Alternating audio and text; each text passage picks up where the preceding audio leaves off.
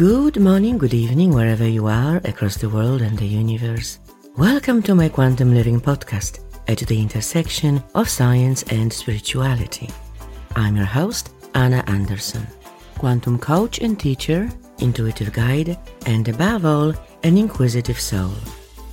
This podcast is about how we can bring the various spiritual, metaphysical, and esoteric concepts validated by quantum physics and modern cosmology to the very practical level to improve and enrich our life experience as individuals, communities, and the humankind. Whether you are listening to this show while driving or commuting, doing chores around the house, relaxing on a couch, or flying in a spaceship across the galaxy, I hope you'll enjoy today's episode. Okay, let's begin.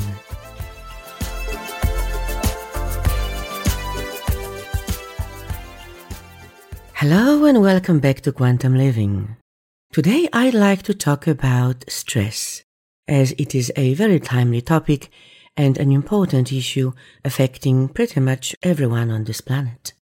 With the increasing external pressures in the world, wars, uncertain economy, and skyrocketing costs of living, to name just a few, stress has become an epidemic in its own right, insidiously embedding itself in our mind and body. Fear, anxiety, inability to cope with challenging situations, and disconnection from spiritual guidance have a firm grip on our being, pointing to the boogeyman waiting for us in every corner. Due to its nature and impact, stress creates a vicious cycle detrimental to our health.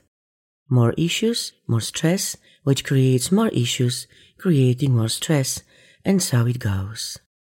We must find a circuit breaker, or we won't live very long. Stress is an important part of our biology. It serves a purpose when we are faced with a life threatening situation. The sympathetic nervous system kicks in, taking control of all body functions, preparing us to fight, flight, or freeze in a blink of an eye. Once the threat is gone, the parasympathetic system is activated, counteracting the effects of stress and restoring the body back to its normal state.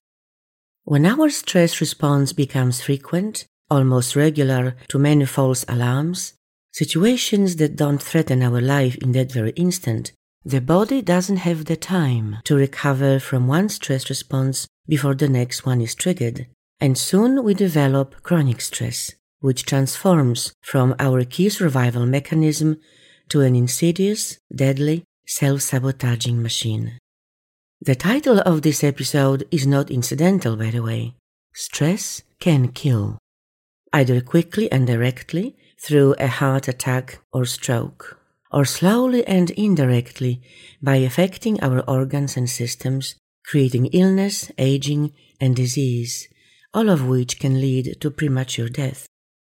So let's have a look at the three main types of stress and their triggers. First, there is a physical stress caused by injury, illness, infection, surgery, exhaustion, extreme temperatures, Sound, light, and sun overexposure, lack of sleep, starvation, dehydration, poor oxygenation, obesity. Then there is chemical stress caused by malnutrition, lack of essential vitamins and minerals, toxins from food, water, and the environment, hormonal imbalance, drugs, both legal and illicit, alcohol, smoking, vaping, vaccinations, excessive acidity in the body. And finally, and most importantly, there is emotional stress, caused by negative thoughts and emotions, both expressed and bottled up. These main types of stress are closely related and intersect with each other, affecting our whole being. It is also worth noting that these stresses manifest at different levels. Physical stress is the easiest to spot and deal with. We know when we are injured, got hypothermia, or didn't get enough sleep. Chemical stress is less obvious, often developing over time, unless you got food poisoning or drug overdose and end up in hospital. Emotional stress is a double edged sword, a coin you are playing the Russian roulette with, as you never know what the outcome will be. It creates both the physical and chemical stress, and so it is effectively a master stress. Put simply, emotional stress is your kryptonite. So let's focus on this one.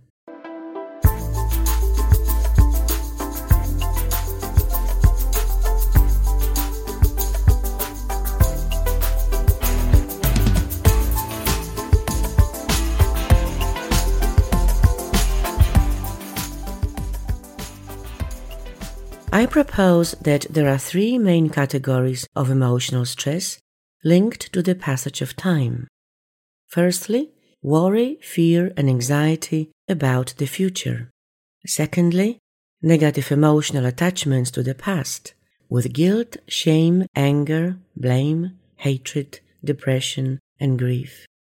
And finally, negative emotional reactions in the now which show our inability to effectively deal with present situations, such as people pushing our ego buttons with traffic, conflicts, delays, undesired outcomes. Challenging situations with long term effects arising unexpectedly in relation to health, family, relationships, finances, or career.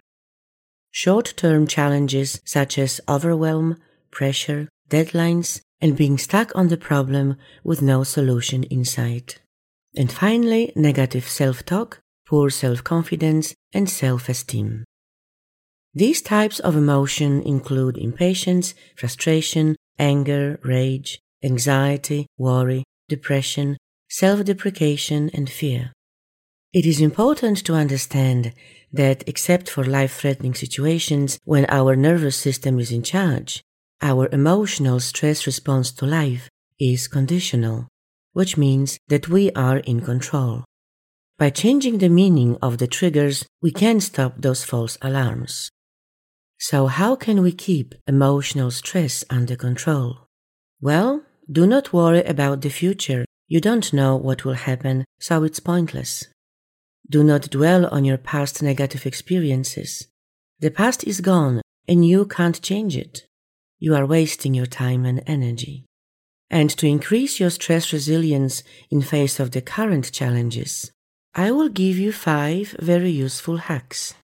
One, take time out, which is my time, regularly.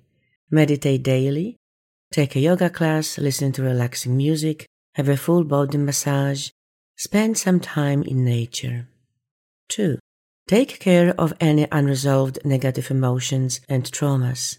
They produce a host of related emotional responses, including frustration, judgment, criticism, anger, anxiety, and depression that ultimately lead to self sabotage.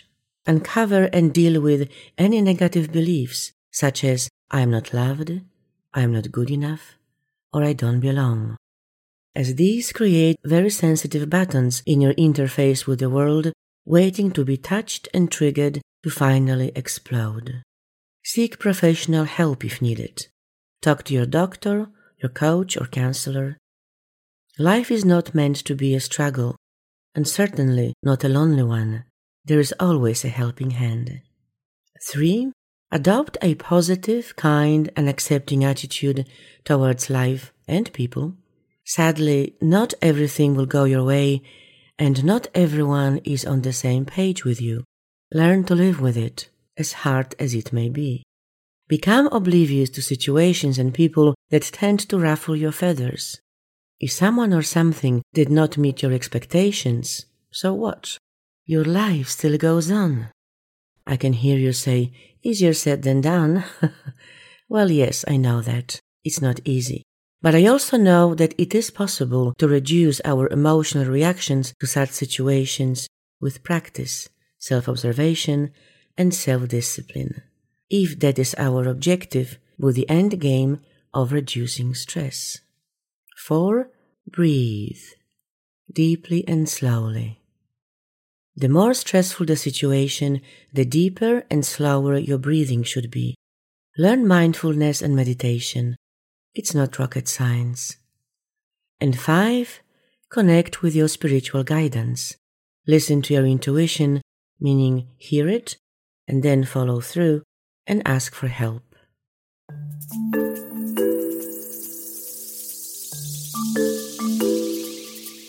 Whether you are seeking professional guidance and support in getting through the challenges of life, or would like to better understand how life really works, why not consider one of my Quantum Living transformative programs?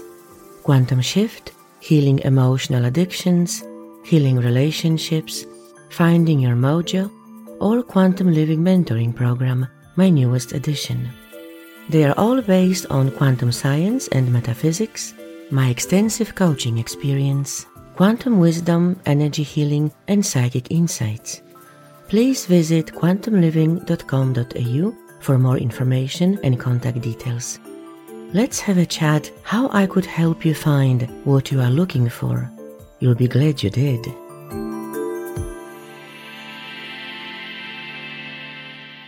Conflict and challenging situations do not induce stress our interpretation of them determines whether we respond or react. As the late Dr. Wayne Dyer said, when you squeeze an orange, what comes out? Orange juice, of course. And why does orange juice come out? Because it is there. When we respond to a situation, we choose what and how we say and do. Our critical mind is involved and what we externalize goes through a number of internal filters. It is censored, if you like, by our logical mind.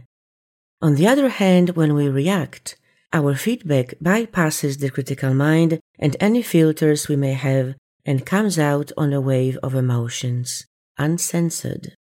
An emotional reaction is self feeding too, and so our stress response can easily spiral out of control. Think of a road rage as a classic example. Someone cuts you off on a freeway, pushing the button of your precious ego, which takes it as an opportunity to vent your suppressed anger, blame, fear, and a host of other negative emotions in a blinding rage in which you could literally kill the offender for cutting you off on a freeway. So, what could you do instead in this situation? Catch yourself in the moment of the raising rage and stop the reaction. Take few deep breaths, focus on the traffic and safety on the road, and your response would be your thought, Never mind, it's not worth it. Life goes on. All is well. While short stress response is normal and necessary as a survival mechanism, keeping stress to the bare minimum is of paramount importance given its ill long term effects on our mind and body. I call stress the final frontier. Why? Stress has been long recognized as a contributing factor in many health problems that people suffer from. I would like to radically expand on this view and propose that stress is the cause of all imbalance in the body. That's right. The very cause, direct or indirect, due to the impact on the body of stress hormones, adrenaline, cortisol, and others, secreted during stress and their flow on effects afterwards. I recommend that if you have any health issues other than a physical injury, examine and closely monitor your stress levels for about four weeks or so and do everything you can to bring it down. You may be familiar with the colloquial phrase used to calm down an anxious person. Don't fret or stop fretting. Well, this is literally true. Stress hormones shorten the very important DNA protein structures called telomeres, found at both ends of each chromosome, protecting it from degradation, which determines the lifespan of the cell, hence our physical body.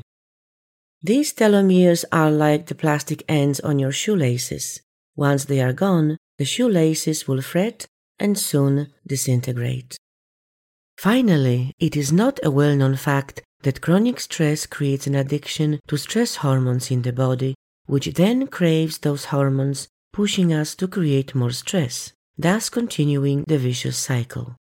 Emotional addictions, including to stress, is a whole new subject I teach and help people with in my quantum coaching programs. This true case study will illustrate my point. Halfway through the program addressing her anxiety issues, my client admitted bravely, Now that my problems are gone and things have improved in my life, I worry, I really worry that I have nothing to worry about. Needless to say, we knew what to focus on for the remainder of the program.